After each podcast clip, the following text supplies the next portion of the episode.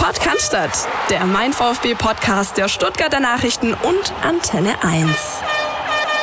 Ach, leck mich doch keinen Bock mehr auf Fußball. War die Reaktion eines Fans in den sozialen Medien. War jetzt nicht explizit unsere Reaktion, Philipp, aber ich glaube, so ein bisschen geht es uns auch nach dem Wochenende, oder?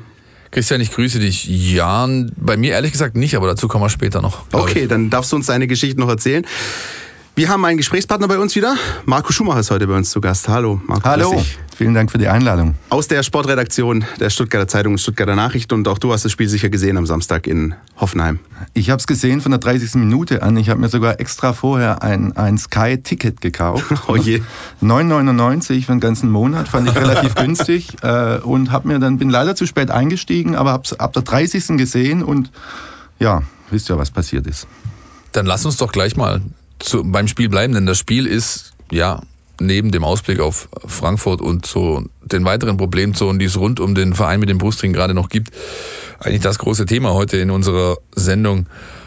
Marco, du hast im Vorgespräch gerade gesagt, ja, ich habe zwar die, man hat mir gesagt, die erste Hälfte wäre die beste der bisherigen Saison gewesen, aber das, was ich gesehen habe, und dann darfst du ja nicht gleich selber ergänzen, was du gesehen hast. War irgendwie ein ganz großer Klassenunterschied, ja. Und zwar auch schon in der ersten Halbzeit, zumindest die letzten zehn Minuten, fand ich, äh, hat, hat VfB hat da schon gewirkt, fand ich wie ein Boxer, der in der, in der Ecke steht und wartet, dass er den, den, den entscheidenden Punch gesetzt kriegt, ja. Also der hat getaumelt für mich war es eine Frage der Zeit, äh, wann ein Tor fällt. Äh, sie sind dann noch mit 0-0 in die Pause gekommen und dann, äh, ja, und dann scheint Julian Nagelsmann goldene Worte gefunden zu haben und was unsere gesagt hat, weiß ich nicht so genau. Wisst ihr es?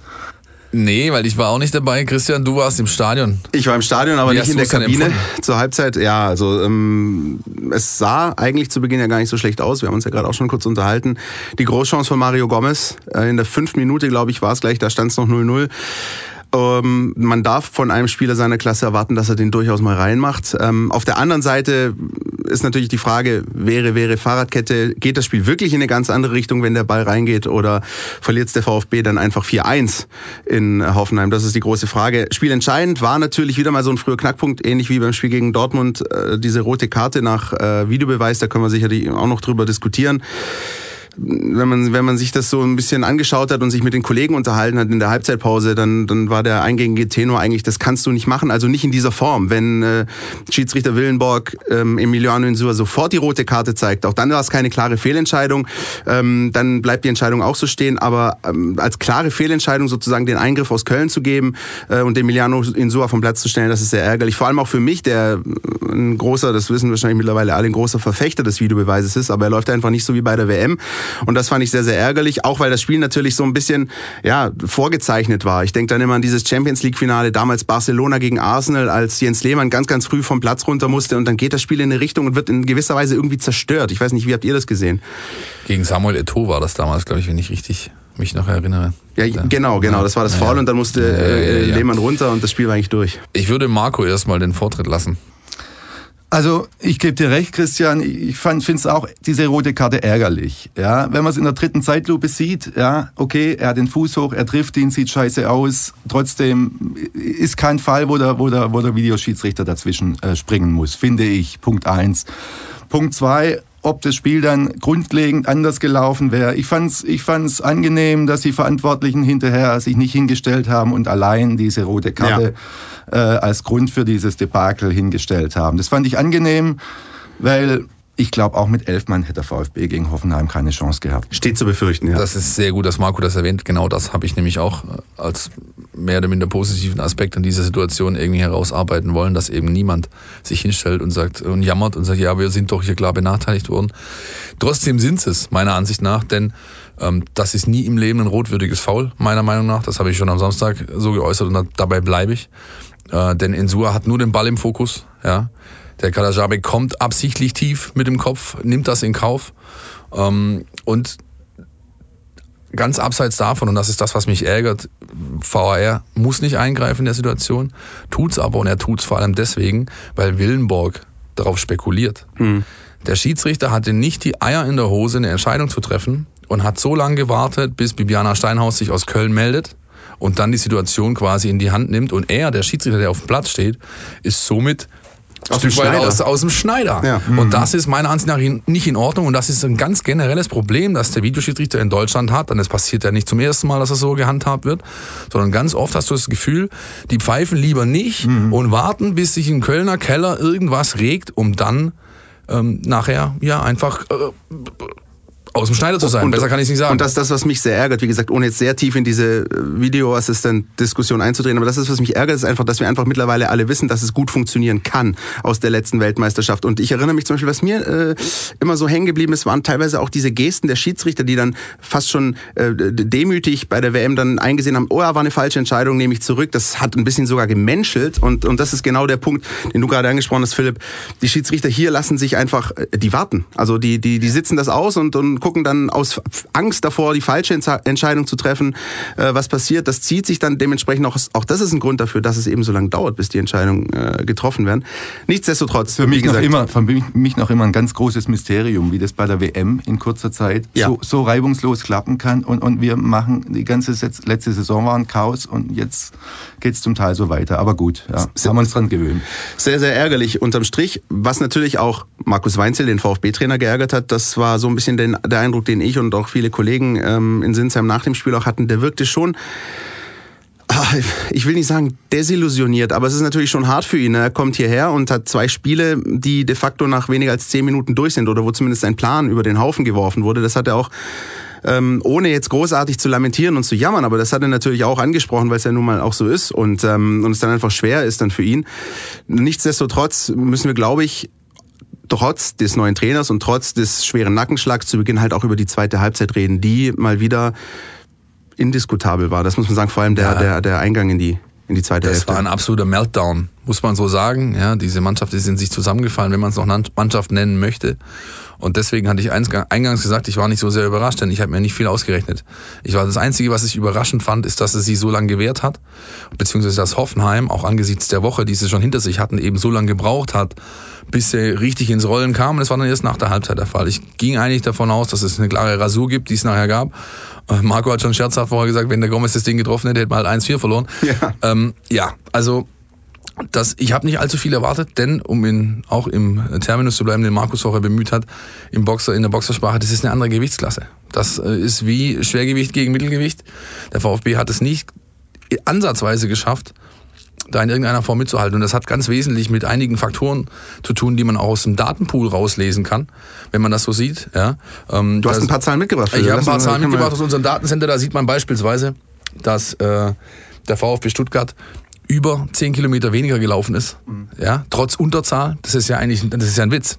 Das geht ja gar nicht. Also du bist nach acht Minuten einer weniger, dann musst du doch automatisch äh, eigentlich, so ist es logisch zumindest, um die Lücken zu schließen, um diesen Mann zu kompensieren, musst du doch viel, viel mehr laufen. Das passiert aber nicht.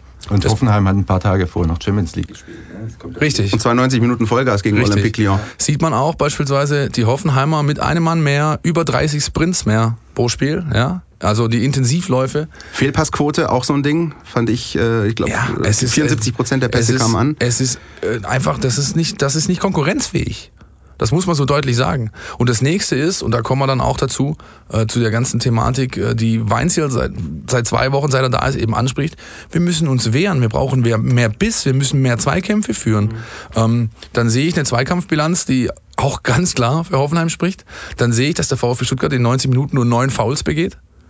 Das ist, das, wo ist das Wehren? Ja? Der Einzige, der sich gewehrt hat, war Askasiba in der zweiten Halbzeit und der war knapp, knapp vor der zweiten Roten.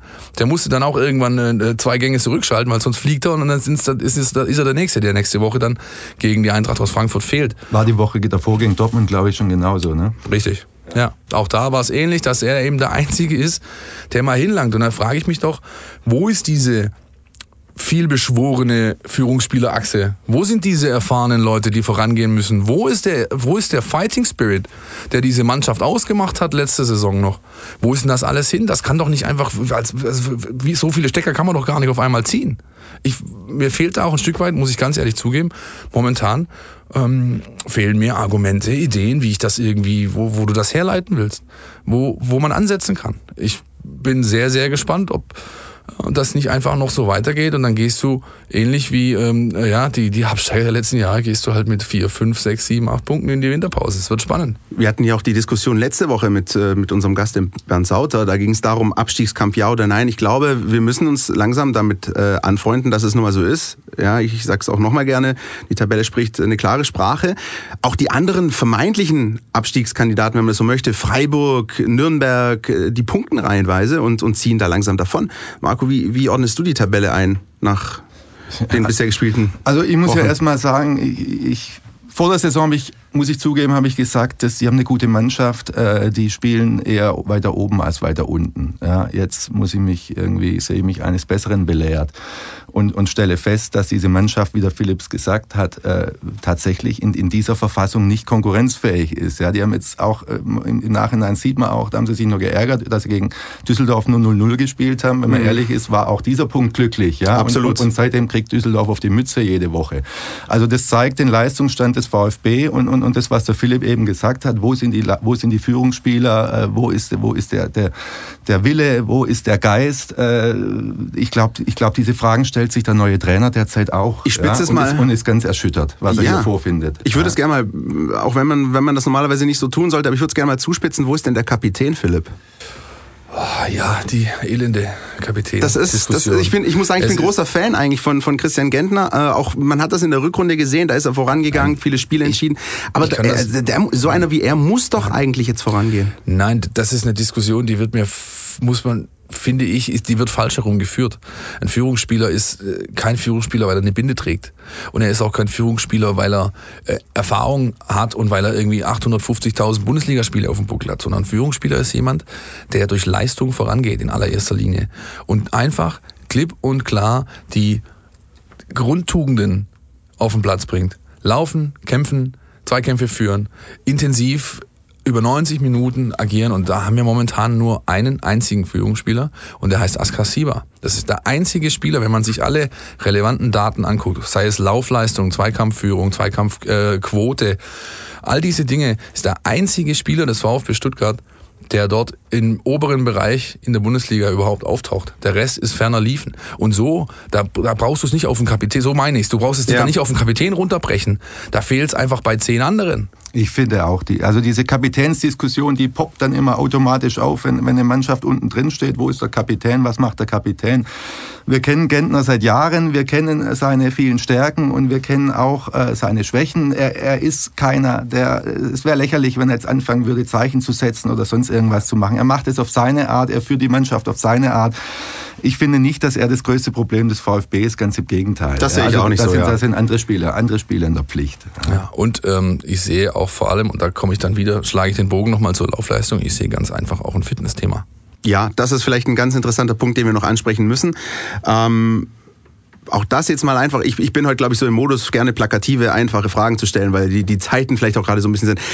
Wurde in der Vorbereitung doch zu wenig getan in diesem Punkt? Äh, Mit anderen Worten, ließ Taifun Korkut vielleicht zu wenig trainieren? Muss man jetzt im Nachgang ganz klar mit Ja beantworten, die Frage. Ich meine, ich war ja dabei in Grassau, ich habe Ja. das alles gesehen, was da trainiert wurde. Ich hatte nicht das Gefühl, dass die Umfänge ähm, drastisch weniger sind als unter seinen Vorgängern. Aber beispielsweise hast du halt bei Wolf zum Beispiel gesehen, ja, dass der halt schon mal morgens um sieben einen Lauf eingestreut hat, jeden zweiten, dritten Tag. Und nicht nur zweimal trainiert hat und davon war eine Einheit taktisch.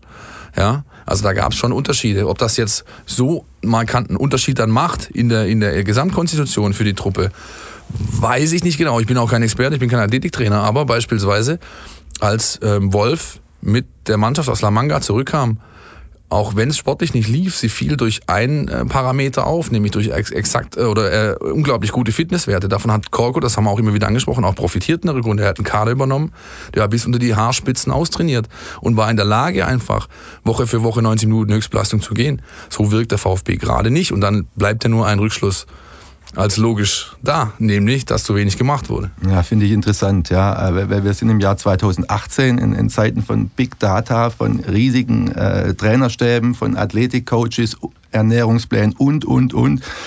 Dass es nicht möglich sein soll, eine Mannschaft äh, fit zu kriegen. Ja, also es scheint so zu sein, da scheint wahnsinnig viel schiefgelaufen zu sein und, und da bin ich fassungslos, muss ich sagen. Ja, wenn, wenn nicht mal, das ist ja die absolute Basis, die, Körper, die körperliche Fitness ist in der Bundesliga und nicht nur dort die absolute Basis und wenn nicht mal die stimmt, ja, und dann, dann, dann sieht's schwarz also, aus. Ich war jetzt seit Weinzel da ist zweimal unten. Ich habe zwei Einheiten gesehen. Ein paar andere Kollegen waren ebenfalls unten und alle sind unisono der Meinung, es wird deutlich mehr in diesem Bereich gemacht als bisher der Fall war, was einfach auch wieder Rückschluss der Weinziel und seine Leute haben das klar gesehen und arbeiten da jetzt dran. Dass das natürlich nicht in 14 Tagen mit ein paar knackigen Einheiten aufzuholen ist, steht außer Frage. Eben, das ist das große Problem. Und wenn man sich ein bisschen die Spiele auch so rückblickend anschaut, also wenn man die so ein bisschen Revue passieren lässt, dann fällt einem doch schon auf, dass ab Minute 60 eigentlich in keinem Spiel wirklich mehr was kam. Äh, es gab zwei Tore noch Anfang zweiter Halbzeit in Freiburg, aber ansonsten, ich erinnere zum Beispiel, guter Hinweis, da war das Marco mit dem Düsseldorf-Spiel, da war ja die letzte halbe Stunde, war ja ein Fiasko. Also da ohne Ron-Robert Zieler verlierst du 0-3. Ähm, und, und das sind eigentlich so, so Indizien, die, die einen Hinweis darauf geben könnten, dass das alles doch nicht so optimal gelaufen ist. Ich glaube, diese Parameter werden sich ändern. Ja, da erwarte ich eigentlich spätestens nach der Länderspielpause, ja, dass da sich was tut in dem Bereich und auch generell in dem ganzen Thema Basics. Es ist nur einfach tragisch, dass du zu dem jetzigen Zeitpunkt der Saison, wo ein Viertel rum ist, über die Basics sprechen musst. Du solltest ja eigentlich drüber sprechen, warum ähm, ja, wo ist die spielerische Entwicklung beispielsweise? Da, über so, über so, da können wir uns gar nicht mehr drüber unterhalten. Darüber haben wir uns voll, ursprünglich mal unterhalten. So sieht's aus. Ja. Das ist doch einfach, das ist aber das Thema ist weg, ja, weil du, weil du momentan wirklich schauen musst, dass du, dass du ganz einfach die Grundtugenden auf den Platz bringst. Laufen, Gras fressen, beißen, das ist plakativ, das ist ausgelutscht, aber also momentan geht's halt nur darüber. Ich bin aber gar nicht so ganz sicher, ob das jetzt so schnell abzustellen ist. Du sagst nach der Länderspielpause, da sind dann wieder die viele Spieler weg und so. Also ich fürchte, das, das, das ziehen die noch mit bis zur Winterpause, ja, haben dann die Vorbereitung, wo, wo, sie, wo sie dann die, die Grundlagen legen, die sie schon im Winter hätten legen müssen wenn es blöd läuft, steht der VfB dann halt mit, mit, mit, mit ja. zehn Punkten da. Und ja. wir, wir haben uns letzte und vorletzte Woche lang und breit darüber unterhalten, was Weinzels favorisierte System und Taktik ist. Und da bleibt unterm Strich eins zu sagen, das basiert alles auf herausragender Fitness. Die brauchst du, um ja. so einen Spielstil überhaupt mal auf den Platz zu bringen. Ja? Und klar, ich meine, ich verstehe das jetzt, jetzt bezogen auf Samstag, verstehe ich dann schon, dass eine Mannschaft ab der 60., 65. einfach dann nicht mehr so weit, wenn du so ein Brett kriegst, wenn du innerhalb von 13 Minuten vier Dinger fängst, da geht's halt auch über den Kopf dann nicht mehr. Das ist eine andere Geschichte. Das ist eine andere Geschichte, aber es ist immer wieder zu sehen in den Spielen bisher, dass eben hinten raus einfach der, der Drive fehlt und das ist auf konditionelle Mängel zurückzuführen gegen Werder Bremen übrigens auch mit Ach und Krach und das mit einem Mann mehr. Also ja. das, das sind alles so Dinge, die, die da reinspielen. Ähm, nun gut, das Spiel ist gespielt, so blöd es ist. Das zweite 0-4 für Markus Weinziel. Ähm, einfacher wird's nicht, aber es gibt auch noch ganz andere Themen, die den VfB beschäftigen. Ja, ein paar davon haben wir ja jetzt schon zumindest angerissen, aber ähm, es bringt mich auch zu der Debatte, ist der Kader eigentlich zu klein? Hat man mit der, mit der Marschroute, die man vor der Saison bzw. In der, in der Pause ausgegeben hat, wir brauchen 21 Spieler und drei Torhüter, hat man sich da vielleicht verkalkuliert? Stelle ich jetzt einfach mal hier so in den Raum. Bei Bayern wurde die Frage jetzt auch diskutiert. Sind, man sucht ja dann nach Gründen, Fitness und Trainer und Manager und, und, und jetzt dann ist es der Kader. Ja, ich tue mir da schwer. Ich finde, die haben immer noch genügend Spieler äh, mit Erfahrung, mit, mit, mit, mit, die, die, die was können und, und, und die es eigentlich zeigen müssten. Also, dass jetzt zu wenig Spieler haben, dann mal hat man zu viele, dann sind die unzufrieden und sitzen auf der Bank. Also, wäre mir irgendwie auch zu kurz gesprungen. Es gibt so ein paar Dinge, die ich nicht verstanden habe. Den Ginzek zu verkaufen ist, ist eins davon. Also äh, Dietrich hat jetzt gesagt im Fernsehen, er musste verkauft werden, also aus finanziellen Gründen offenbar, was, dann, was mich dann auch wieder gewundert hat, weil, weil das heißt, dass sie vielleicht dann doch ein bisschen klammer sind, als man denkt. Nein, nein, nein, nein. Ich glaube, das ist, da ist er einfach. Ich habe das auch gesehen. Ja. Ich glaube, da ist er falsch rübergekommen. Äh, die finanziellen Gründe, die waren einfach, die wurden von Wolfsburg an den Spieler herangetragen. Ich glaube, der Spieler war einfach nicht mehr dazu zu bewegen. Ich glaube Gut, er hat Vertrag gehabt, ja. Also ja, aber du weißt doch selber, du weißt doch selber, wie es heute ist, Marco. Ein Vertrag ist das Papier nicht mehr wert, auf dem er steht. Also das ist, das, äh, da hat der Spieler einfach äh, seit Bossmann alle Fäden in der Hand. Und wenn der Spieler sagt, hör mal zu, die bieten mir das Doppelte, dann ist mir meine Vertragslaufzeit einfach Wurst. Ihr könnt Folgendes machen, ihr könnt mich jetzt hier da behalten, dann seht ihr, was er bekommt. Oder ihr nehmt das Geld Und das hat sich, da, hat sich der VfB meiner Ansicht nach logisch entschieden. Er hat es nur versäumt, für adäquaten Ersatz zu sorgen. Denn ein Gonzales, der aus ähm, äh, Argentinien hier rüberkommt und ähm, einen Kulturschock erstmal durchleben muss als 20-jähriger Youngster, der kann nicht einen Daniel Ginczek kompensieren, einen erfahrenen Bundesliga-Stürmer, der schon alles hier erlebt hat, der, der, der ein Bulle ist, der auch in der Lage ist, seine persönlichen Interessen dahingehend zurückzustecken, dass er sagt, ich acker 90 Minuten für den Gomez, damit er in die richtigen Positionen kommt, das, kann, das ist nicht kompensiert worden.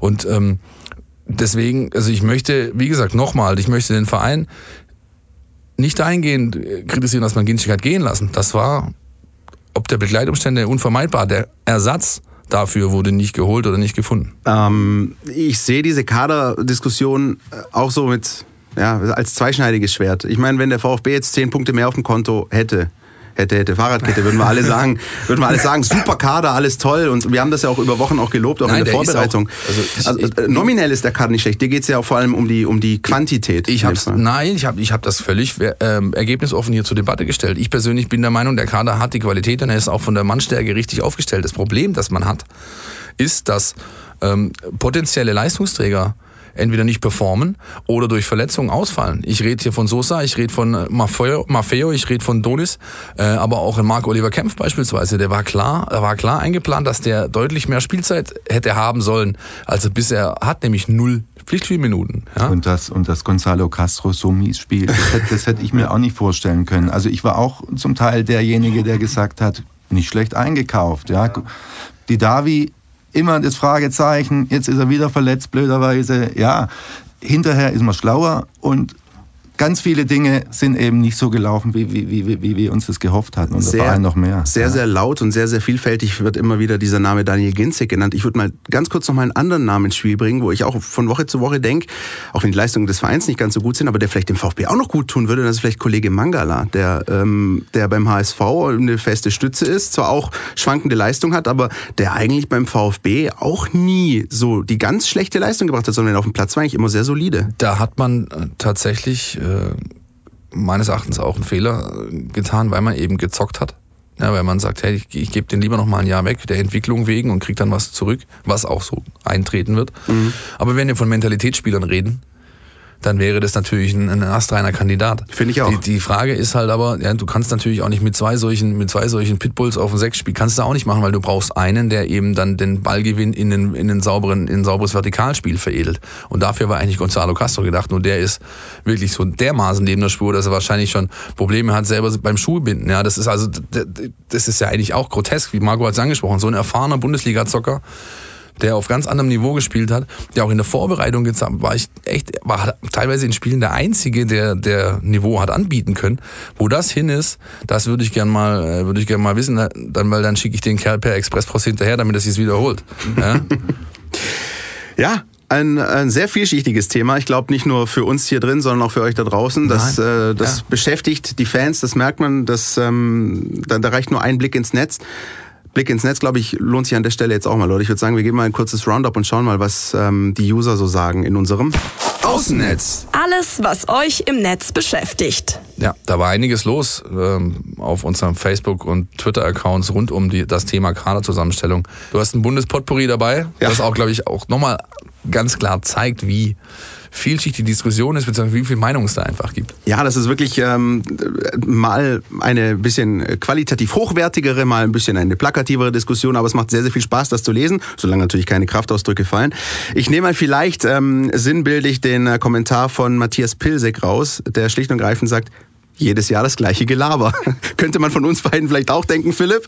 Aber das vielleicht so als kleine Einleitung. Und dann geht's natürlich konkret in diese Geschichte. Ähm, wie sieht's aus mit Verstärkungen, Kader? Muss da im Winter noch was passieren? Timon Schneidmann sagt, vor allem im Mittelfeld muss Verstärkung her. Und ähm, ja, Michael Floh sagt, mal ganz ehrlich, ähm, für welchen vernünftigen Spieler, also der wirklich weiterhelfen könnte, ist denn der Wechsel zum VfB in dieser Situation überhaupt eine Option?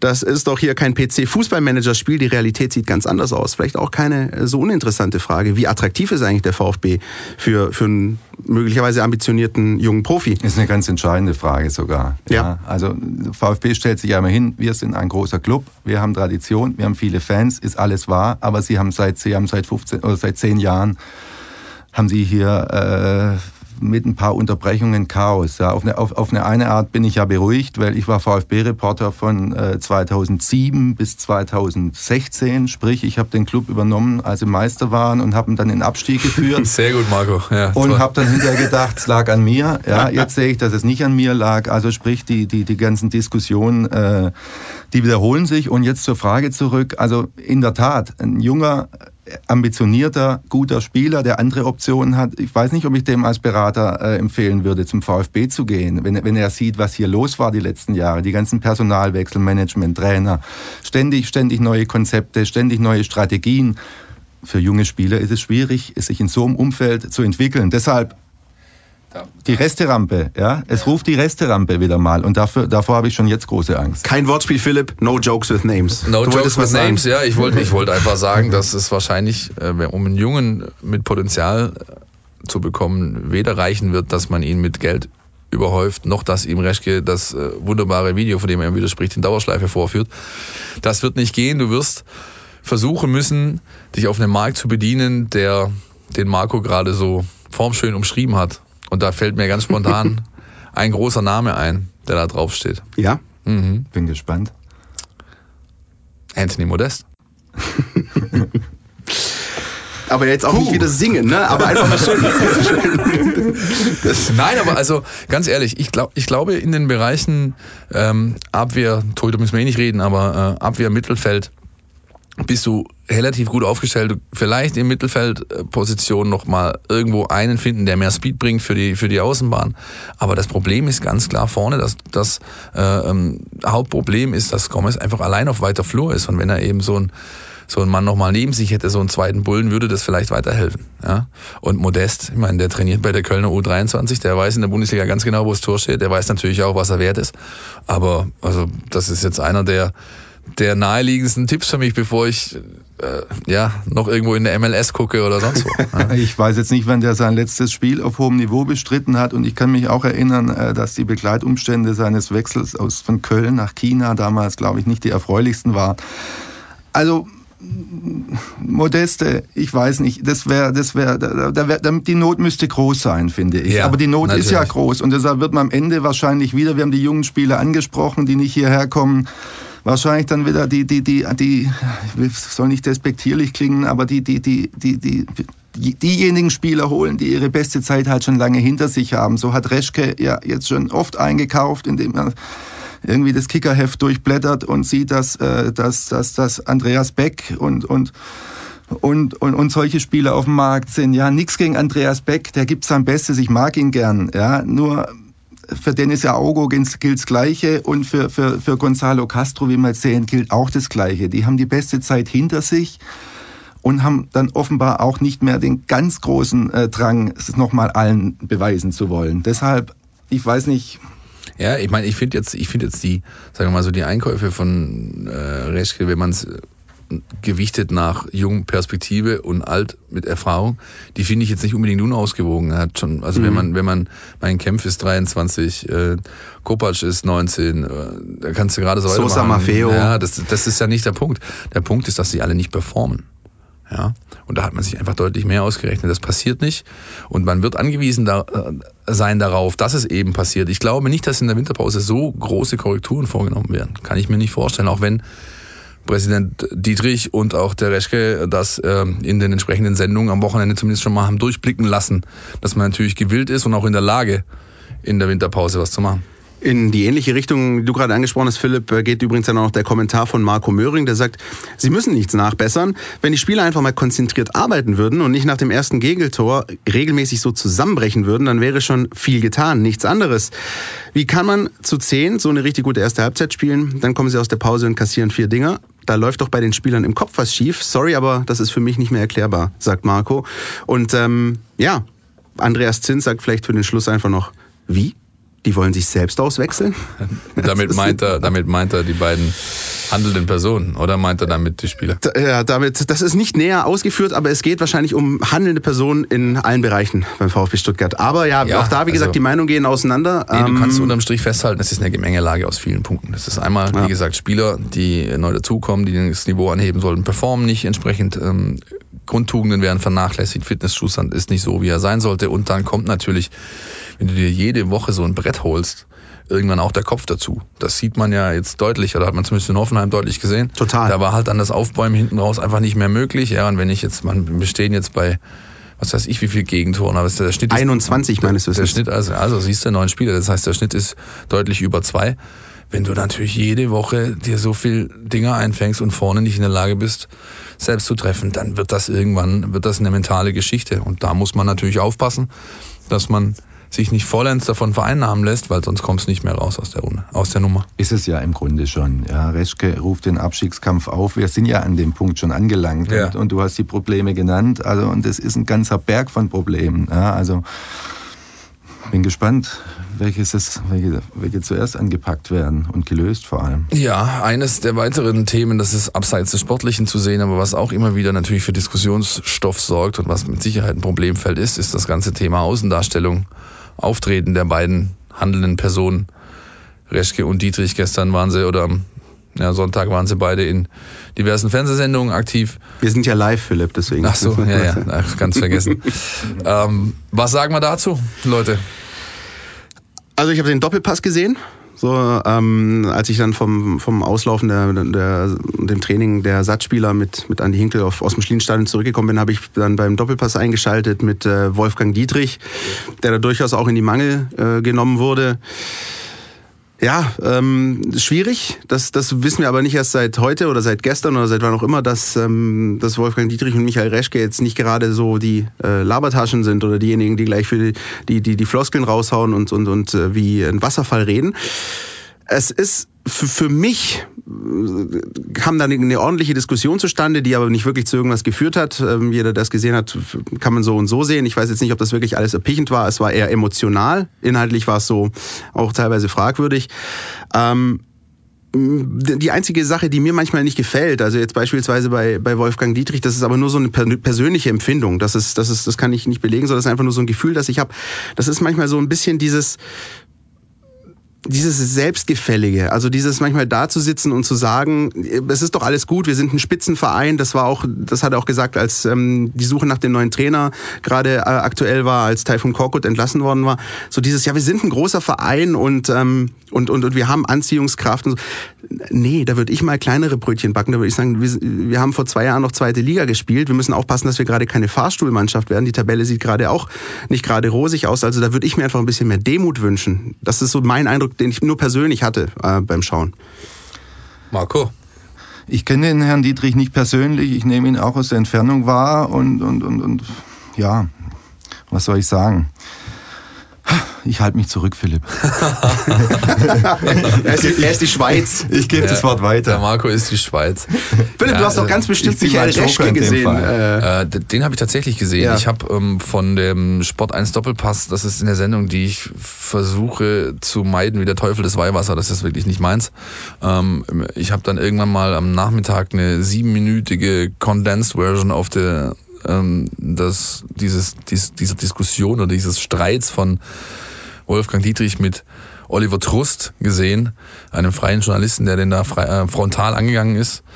Ja, da muss ich sagen, das ist äh, also ein bisschen er hat Trust hat natürlich ähm, ein paar elementare Punkte angesprochen ja, und hat auch wichtige Fragen gestellt, die vielleicht auch manchmal ein bisschen zu kurz kommen. Andererseits hat er mich auch, auf mich auch so ein bisschen den Eindruck gemacht, äh, dass man ihn auch vielleicht hätte Oliver Frust nennen können, denn er war wirklich, also wirklich, okay. ah, nein, der, ja, war, stimmt, der, der war wirklich sehr, sehr, ähm, er hat es einfach auf eine emotionale Ebene ähm, versucht rüberzuziehen und da hat natürlich dann Dietrich damit den Gefallen getan, dass er genau das dann sauber irgendwie ähm, an sich abperlen lassen ja. konnte. Diesen Fight kannst du mit Dietrich nicht gewinnen, wenn es um Emotionalität geht. Richtig, genau. Und das, äh, da hat man der ganzen, da hat er sich selbst keinen Gefallen getan. Das hätte äh, böse ins Auge gehen können von Dietrich. Ist es nicht, unter anderem deswegen und auch unter anderem, weil du halt solche Kompetenzallergiker wie Thomas Helmer da hast, die natürlich dann das einfach irgendwie versuchen, da in die Werbung zu schalten und sonst was. Also die auch zu sehr darum bemüht sind, dass sie selber irgendwie genügend Redeanteil haben, anstatt ihren Gästen entsprechend diesen Raum zu geben. Und äh, Reschke hat bei Sky ähm, ja, natürlich auf die Fragen von Herrn Montorra, die kann man auch mit, die sind auch mit Vorsicht zu genießen, aber hat natürlich da auch versucht, ähm, nach vorne zu blicken. Und ich glaube, das ist auch momentan das Beste, was alle tun können. Er hat, ähm, du kannst dich nicht mehr allzu lang ähm, mit dem Was wäre, hätte, aber wenn Nummer aufhalten. Die Situation ist, wie sie ist. Am Freitag kommt Frankfurt und darauf gilt es sich zu fokussieren. Dann fokussieren wir uns doch einfach auch jetzt einfach auf Eintracht Frankfurt und das Spiel am kommenden Freitag, oder? Jemand was dagegen? Nein, mein Sky-Abo läuft noch. ja, großartig. Sein. Eintracht Frankfurt, ja, eigentlich einer der Lieblingsgegner des VfB Stuttgart, wenn man die Statistik seit Bundesliga-Gründung 1963 bemüht. Es gibt kaum einen Gegner, gegen den der VfB äh, öfter zu Hause gewinnt. Es gibt, glaube ich, nur Freiburg und es gibt auch nur Freiburg und Düsseldorf, glaube ich, gegen die man im Schnitt mehr Tore schießt. 1,84 sind das gegen Freiburg, äh, gegen Frankfurt. Ja, aber dennoch kommt mit Frankfurt momentan eine Mannschaft, die eben genau das anbietet, was dem VfB fehlt. Und ich bleibe dabei, ähm, auch nach Nico Kovac für mich eine der eine meiner Lieblingsmannschaften äh, neben dem VfB, muss ich ganz ehrlich sagen. Einfach weil sie so eine unfassbare Mentalität ausstrahlt. Genau, das, das ist, ist, eine Mentalitätsmannschaft, genau ja. so ist es. Das ist eine Mentalitätsmannschaft und das ähm, dazu hat sie, wie gesagt, ich hatte es ja gerade gesagt, zwei Dinge, die dem VfB fehlen. Erstens, sie führt ordentlich Zweikämpfe und gewinnt das meiste davon. Und zweitens, sie zeigt sich vor dem Tor unglaublich effektiv. Ja, Frankfurt hat eine unglaublich gute Torquote, also beziehungsweise also sie machen gar nichts, sie haben bisher im Schnitt weniger Torschüsse als der VfB Stuttgart abgegeben, insgesamt auch weniger Torschüsse als der VfB Stuttgart, aber haben eine deutlich bessere Quote mit 4,5. Die sind unglaublich effektiv, wenn der, wenn die brauchen einfach nicht viele nicht viele Chancen für ihre Treffer. Und das ist genau das, was dem VfB Stuttgart unter anderem abgeht. Wenn man sieht, wie Mario Gomez in der Rückrunde noch die Dinger gemacht hat, ganz oft das wichtige 1-0 auch, was dir dann natürlich auch die Möglichkeit gibt, ein Spiel zu moderieren äh, und runterzuspielen, das und, ist weg. Ja. Und dennoch hatten sie einen ganz miesen Start in die Saison. Pokal aus in Ulm und das sah am Anfang überhaupt nicht gut aus mit dem neuen Trainer. Marco, wie hast du Eintracht Frankfurt wahrgenommen? Ich wundere mich bei Frankfurt immer, ich bin da weit weg, ja, und, und sehe sie nur so ab und zu mal. Ich wundere mich immer, dass die, dass die Spieler holen, äh, die ich nicht kenne, von denen ich noch nie gehört habe. Liegt sicher an mir, ihr kennt sie wahrscheinlich schon seit Jahren, die dann plötzlich, die dann plötzlich durchstarten, ja. Und ähm, das spricht für die Arbeit von Freddy Bobic. Man kann halten von ihm, was man will, aber er hat einen riesen Erfolg bei Frankfurt. Die haben die, die haben die Europa League Spiele ausverkauft, die haben eine riesen Euphorie und ich finde, die haben mit dem Adi Hütter einen sehr, sehr guten Trainer geholt. Ja, dass das am Anfang ein bisschen dauert, ja, dass dann bis sich das alles einspielt. Äh, ich rede jetzt nicht von Automatismen, das Wort wird immer benutzt dann, aber dass das ein bisschen dauert, das ist klar. Und, und jetzt kommen sie ins Rollen und das, das wundert mich irgendwie mhm. nicht. Ja, weil, weil die haben eine stabile Führung und das schon länger. Ja die haben die haben nicht jedes Jahr eine Trainerdiskussion. Die haben im Vorstand, ich weiß nicht, der, äh, der, der Fischer ist seit 100 Jahren dort und, und, und, und, und andere Leute auch, Hellmann und Hübner und jetzt der Bobic. Das wirkt wie ein, wie ein Team, äh, das gut arbeitet. Kontinuität ja. auf Entscheiderpositionen. Wir hatten es letzte Woche davon. Ich hätte auch das ist das Wichtigste in einem Fußballverein. Ja. ja. Und das haben wir hier seit 15 Jahren nicht. Nee, nicht seit 15, seit Ja, aber, aber, aber, aber, aber lang ja. genug, dass man davon, ähm, dass man klar davon ableiten kann, dass das mit einer der Hauptgründe ist, warum ganz generell und nicht jetzt nur saisonbezogen der Erfolg und die Weiterentwicklung im Verein fehlt. Das ist einfach so. Ja, ist ja letztlich eine Binsenweisheit. Ja, ja. Aber, aber, es ist so. Ja. Ich habe noch eine plakative genau. Frage, Philipp. Hau raus. Hätte der VfB nicht auch so einen Spieler wie Luka Jovic holen können? Wäre das nicht, wäre das völlig außerhalb jeglicher Realität man gewesen? Man hätte die schon holen können, mit Sicherheit. Man hat, man hat ein entsprechendes Scouting-Netzwerk, ja, aber hat halt dann oftmals. Ähm, ich frage deswegen, weil du einfach oft mit dieser Geschichte bei Gonzales kommst, neuer kultureller Background, kommt aus dem anderen Ende der Welt ja, aber und so weiter. Es ist ein Unterschied, ob du, ob du, ob du von einem, ähm, ja, sag ich mal, Europa-Anrainer respektive Europamitglied aus der Balkanregion kommst oder eben von Südamerika hier ja. rüber. Ähm, der Punkt ist, glaube ich, eher da zu suchen, warum starten die denn durch dort und warum hier nicht, wenn man jetzt von vergleichbaren Spielern ausgeht, wie jetzt Gonzales, Jovic. Und da glaube ich einfach, dass in Frankfurt in diesem multiethnischen Kader, den die da haben, vielleicht auch ein Stück weit mehr für Integration getan wird und ein Stück weit mehr ähm, das Mannschaftsgefüge eben so einen Neuzugang aufnimmt, als es vielleicht beim VfB der Fall ist. Wobei es auch schwierig ist, weil ich sehe, wie der hier ja mit äh, Askasiba und Insua quasi zwei große Brüder hat. Ja, also ist in dem speziellen Fall jetzt vielleicht schwierig zu vergleichen, aber es ist schon auffällig, dass Frankfurt auch so einen wie den Aller, ja, also das muss ich halt, wenn, du, wenn ich so einen hole, dann, ähm, dann und das, den hätte nicht nur Frankfurt finden können. Stimmt. Ja, eben. so ein Spieler. Und ja, insgesamt bleibe ich dabei. Die machen dort einen sehr, sehr guten Job, wie Marco das schon angesprochen hat. Vielleicht auch noch ein großer Punkt ist der Chefscout, der ehemalige vom VfB, den Bobic ähm, mitgenommen hat nach Frankfurt und der jetzt dort natürlich da auch gute Arbeit leistet.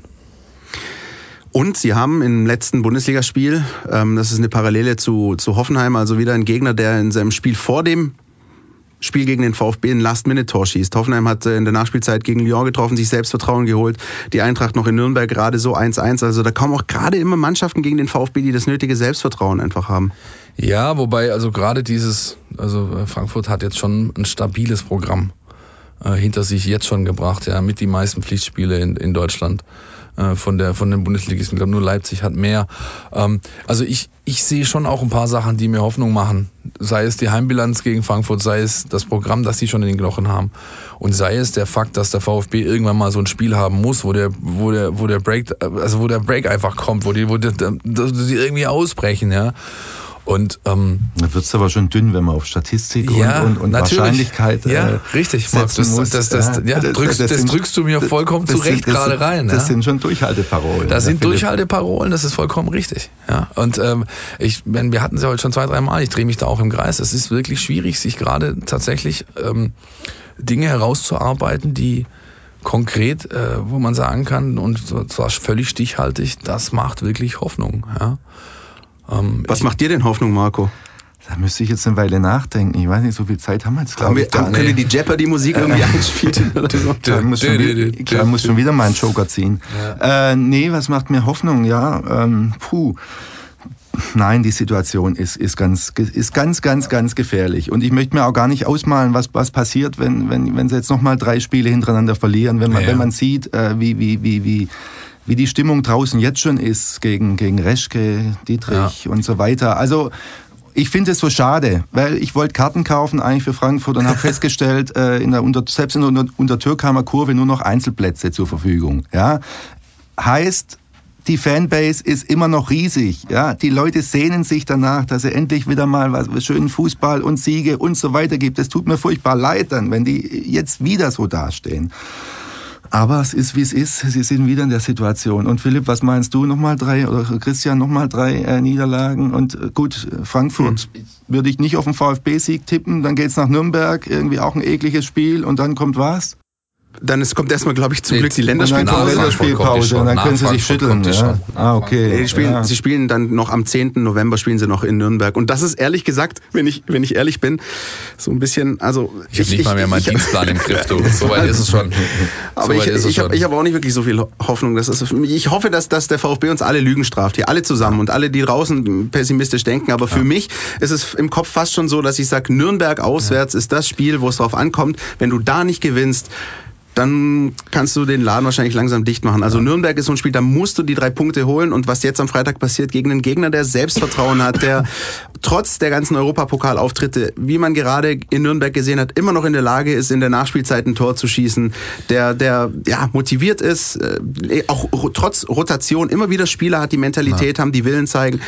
Äh, puh, also ja, ich bin auch selten so, so äh, ja, pessimistisch, aber für, für Frankfurt fällt mir da noch nicht viel ein. Für Nürnberg dann vielleicht schon eher. Ja, vielleicht schafft es Anastasius Donis vielleicht doch das, was er in den sozialen Netzwerken schon vor drei Wochen angekündigt hat, nämlich die Rückkehr für das Spiel in Frankfurt wird sich zeigen, er könnte, er könnte was bewegen.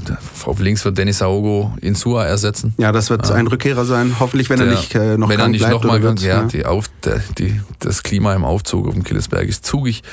Aber ähm, ähm, ja, das, das bleibt eigentlich fast und eben die Fans. Marco hat das, glaube ich, ganz richtig angesprochen. Die Hütte wird wieder brechend voll sein. Frankfurt das, das ist immer so ein Highlight-Spiel für mich auch ganz persönlich. Also eine Saison ohne Spiele gegen Eintracht Frankfurt ist für mich nur die Hälfte wert. Ich finde das immer sehr, sehr klasse, die Duelle gegen die Leute. Ich mag die Hessen auch. Ich auch.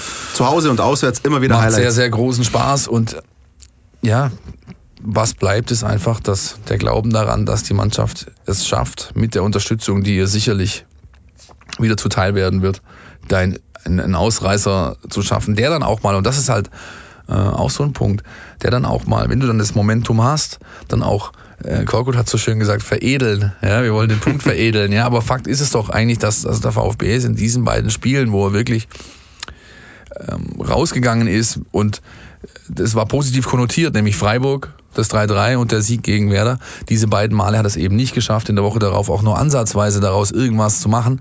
Und das wäre dann sehr wünschenswert, weil Nürnberg, also muss man einfach schlagen. Du kannst ja nicht auch noch gegen die ein, ein, ein Unentschieden erlauben wie gegen Freiburg oder gegen Düsseldorf. Da muss man, muss man was machen und dann hätte man neun Punkte und würde ja, egal. Ich, ich sehe schon, es ist, es ist wirklich, es glaube, ist wirklich dünn, es ist wirklich dünn, das müssen wir auch offen zugeben. Also wir einigen uns auf, auf die Fans. Ja. Also ich bin, ja. muss nochmal dazu sagen, ich begleite den VfB jetzt schon eine Weile und bin wirklich äh, fasziniert immer wieder von der Leidensfähigkeit der Fans. Ja. Also was die alles schon äh, schlucken mussten und jedes Mal wieder eins auf dem Deckel und wieder Hoffnung und wieder runter. Das ist wirklich bewundernswert. Ja. Bewundernswert. Und in anderen Städten, wenn ich es mitkriege, ist, ist, ist das Stadion mittlerweile äh, nicht gerade halb leer, aber viele freie Plätze. Und bei uns kriege ich zwei Wochen vom Frankfurt-Spiel keine Karte mehr. Wahnsinn. Deshalb muss ich Sky abonnieren. also Wenn jetzt noch ein paar Mal äh, diesen Pay-TV-Sender erwähnt, dann will ich von denen aber Kohle sehen. Jetzt fällt mir gerade was ein. Das Spiel am Montag, äh, am, am, Freitag läuft ja gar nicht. Ach du Scheiße. Das, wie sieht's Großartig. aus? Hast du den Eurosport-Player, Marco? Eurosport-Player nochmal ein Zehner oder was? Kostet Nee, das kannst du auch. Du kannst, du kannst, glaube ich, ein Spiel ähm, ähm, buchen oder so einen Testmonat für einen Fünfer oder für einen Sechser. nee, das wird mir, ich habe schon The Zone, habe ich auch. Diese Sendung wird unterstützt dann, aber ich muss dazu sagen, Jetzt haben wir dann echt alles Ich finde Sky ganz furchtbar, muss ich, muss ich wirklich sagen. Nicht, dass hier ein falscher Eindruck entsteht. Ich habe gekündigt und, und wollte nie wieder und jetzt kam, ist plötzlich, äh, war ich wieder dabei. Der ist sowieso schon Scheiß durch. Fußball. Der falsche Eindruck, den können wir denken. Die, die, Nummer ist durch für heute. Das ist der Moment, in dem Esther Sedlacek ausgeschaltet hat und diesen Podcast nicht mehr weiterhört. Wir wollen aber noch ein bisschen weitermachen, weil wir haben noch eine kleine Kategorie für dich, Marco, vorbereitet. Jetzt bin ich gespannt. Jetzt bist du da dran. du unser Gast bist, machen wir heute mit dir. Entweder oder. Unser Podcast Tiki Taka. Das Podcast Tiki Taka. Marco, das läuft folgendermaßen. Ich werde mir vorher gar nichts gesagt. Ja, ach nee, was das wäre ja dann so, das wäre, da hättest du ja vorbereiten können. Nee, ähm, wir machen das folgendermaßen. Es sind, es sind fünf Entweder oder Fragen. Mhm. Ja, du entscheidest dich und begründest. Mhm. Okay? Dann beginne ich jetzt einfach mal. Und zwar Spielmacher, Sigur Winson oder Balakov? Sigur Winson. Eindeutig. Sigur Winson, der Held meiner Jugend. Ja, Balakov, ganz großer Spieler. Aber Sigur Winson, die runtergerollten Stutzen, die Nummer 10 hinten drauf, die Pässe quer übers Feld, die Freistöße in Winkel. Also Sigur Winson noch immer der Größte. Wenn du gefragt hättest, Sigur, Sigur Winson oder Hansi Müller, hätte ich vielleicht einen Moment überlegen müssen. Aber da war die, die Antwort einfach. Gut. Musikstil, Heavy Metal oder Hip-Hop? Oh, sonst gibt es nichts zur Auswahl. Nee. Schlager. Wenn Schlager dabei. In, in, dem Fall hätte ich mich für Schlager entschieden. Ja. ja. Also. Und dann einigen, wir uns, dann einigen wir uns einfach auf eine Null. Ja, also, auf, auf also, also, also Heavy Metal auf keinen Fall, dann eher Hip Hop. Okay. Aber aber nur mit, äh, mit, ja, mit, okay, Bauchschmerzen. Ich sehe schon, ich sehe schon, ich sehe schon. Auswärtsfahrt. Aue oder Augsburg? Aue oder Augsburg. Also meine größte Auswärtsfahrt war 92 nach Leverkusen, ja, unvergessen. Und Aue oder Augsburg. In Aue war ich noch nie, da muss arschkalt sein, haben die Kollegen erzählt. Immer zieht es mir jetzt nicht wahnsinnig hin. Augsburg, dieses Stadion da, der Wellblechstadion da draußen vor der Stadt. Augsburg, ja. Okay. Puppenkiste-Museum übrigens sehr empfehlenswert dort. Also ich hätte mich jetzt klar für Aue entschieden. Nicht nur wegen dem Nudeltopf, der da so gut sein soll, aber einfach, ja gut. Ähm, Präsident, Dietrich oder Staud? Das ist relativ einfach beantwortet. Ich habe vorhin den Joker gezogen und diesmal äh, Erwin Staud. Ja. Meisterpräsident hat den Fehler gemacht, nicht damals schon die Ausgliederung zu forcieren, okay, aber er hat dann auch hinterher noch, als der Verein in Turbulenzen war, ähm, gute Arbeit geleistet.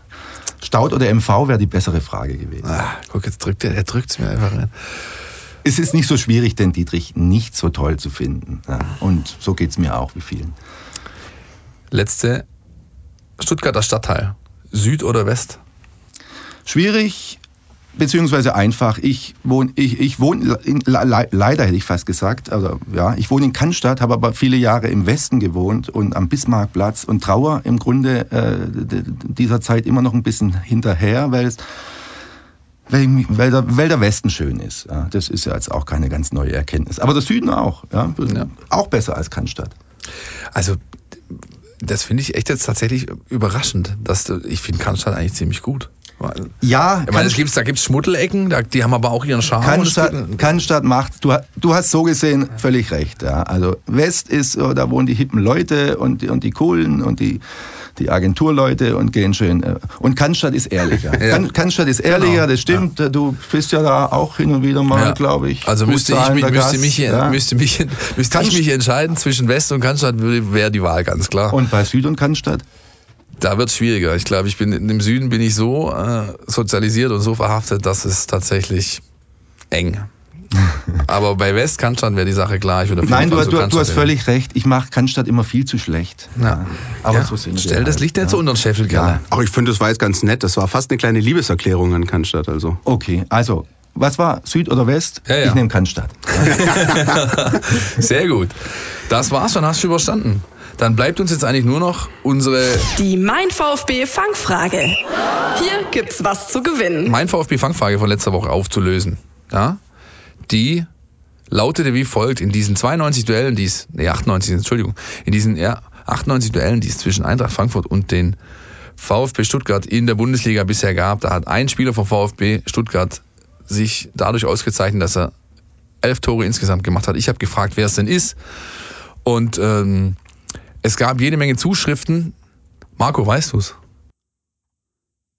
Ich war neulich, Entschuldigung, ich war neulich um Elternabend, da hat, da darf ich das kurz erzählen? Ja, klar, klar, klar wir sind unter uns hier, das ist ja kein Problem. Da hat dann äh, die Elternvertreterin lang gesprochen äh, von irgendwas und hat dann irgendwann äh, links runtergeschaut, wo die Klassenlehrerin saß und hat dann ge gefragt, äh, Frau Fenz, was meinen Sie denn? Und dann hat die Frau Fenz hochgeguckt und hat gesagt, ich habe gerade überhaupt nicht zugehört. und so ähnlich ging es mir jetzt auch. Was war die Frage? Die Frage war, wer in diesen bisher 98 Bundesliga, der ist gut, Bundesliga-Duellen zwischen äh, Eintracht Frankfurt und VfB Stuttgart für den VfB die meisten Tore erzielt hat. Gegen die Eintracht? Jawohl. Jürgen Klinsmann spontan? Nein aber hat sich trotzdem sehr überzeugt angehört. es war Hermann Ohlicher. Oh. Das haben viele Leute gewusst. Ja. Elf Stück hat er gemacht. Das haben viele Leute gewusst. Haben uns per E-Mail geschrieben an die info at meinvfb.de. Das könnt ihr auch immer tun, wenn ihr A beim Gewinnspiel teilnehmen wollt oder aber einfach so euch an euch wenden, an uns wenden wollt mit irgendwelchen Fragen, Anregungen, Kritik. Das ist neben den sozialen Netzwerken, mein VfB auf Twitter oder Facebook oder Instagram, die Adresse der Wahl, da erreichte uns einfach am besten. Das haben viele Leute gewusst, wir haben einen Gewinner gezogen, der kriegt das Ganze auch zugeschickt, ist am Freitag. Aber die haben gegoogelt alle wahrscheinlich. Das weiß ich nicht, das kann ich ja nicht beeinflussen. Ja. Der ist derjenige, der Gewinner ist auf jeden Fall am Freitag mit einer Begleitperson im VIP Bereich beim VfB Stuttgart. Gesponsert von Krombach, die uns da die ganze Saison schon freundlicherweise unterstützen für dieses Gewinnspiel. Hat einen Parkschein bei, hat ein Bändchen, kann frei essen, trinken und immer wieder auch eines meiner Highlights, wenn ähm, ich das anteasere, ist im Spielerfrauensektor auf der Haupttribüne. Das heißt, jederzeit in der Lage, die Instagram-Story von Ina Augo mit einer Fotobomb irgendwie auf die, äh, noch ein bisschen auf die Spitze zu sein. Und wenn er noch keine passende Begleitung hat, bei uns hier drin steht jemand, der könnte noch ein Ticket gebrauchen. Richtig, der Marco sucht ja. ja. Der Marco sucht ja. ja. Naja. In diesem Sinne, ähm, danke euch fürs Mitmachen weiterhin. Und äh, was wir, glaube ich, gelernt haben aus dieser Folge ist, äh, ihr, die Fans, seid das, was dem VfB momentan wahrscheinlich am allermeisten Hoffnung macht. Die Lage ist verzwickt, aber nicht ausweglos. Richtig. Schönes Schlusswort. Wünschen euch ein schönes Spiel am Freitagabend gegen Eintracht Frankfurt. Wir melden uns nächste Woche wieder, dann mit Blick auf das Spiel in Nürnberg. Marco, vielen Dank, dass du bei uns warst. Ich danke euch, hat Spaß gemacht. Äh, uns ebenso, glaube ich. Es war großartig. Absolut. Bis nächste Woche. Tschüss da draußen. Ciao. Fort Cannstatt, der Mein VfB Podcast der Stuttgarter Nachrichten und Antenne 1.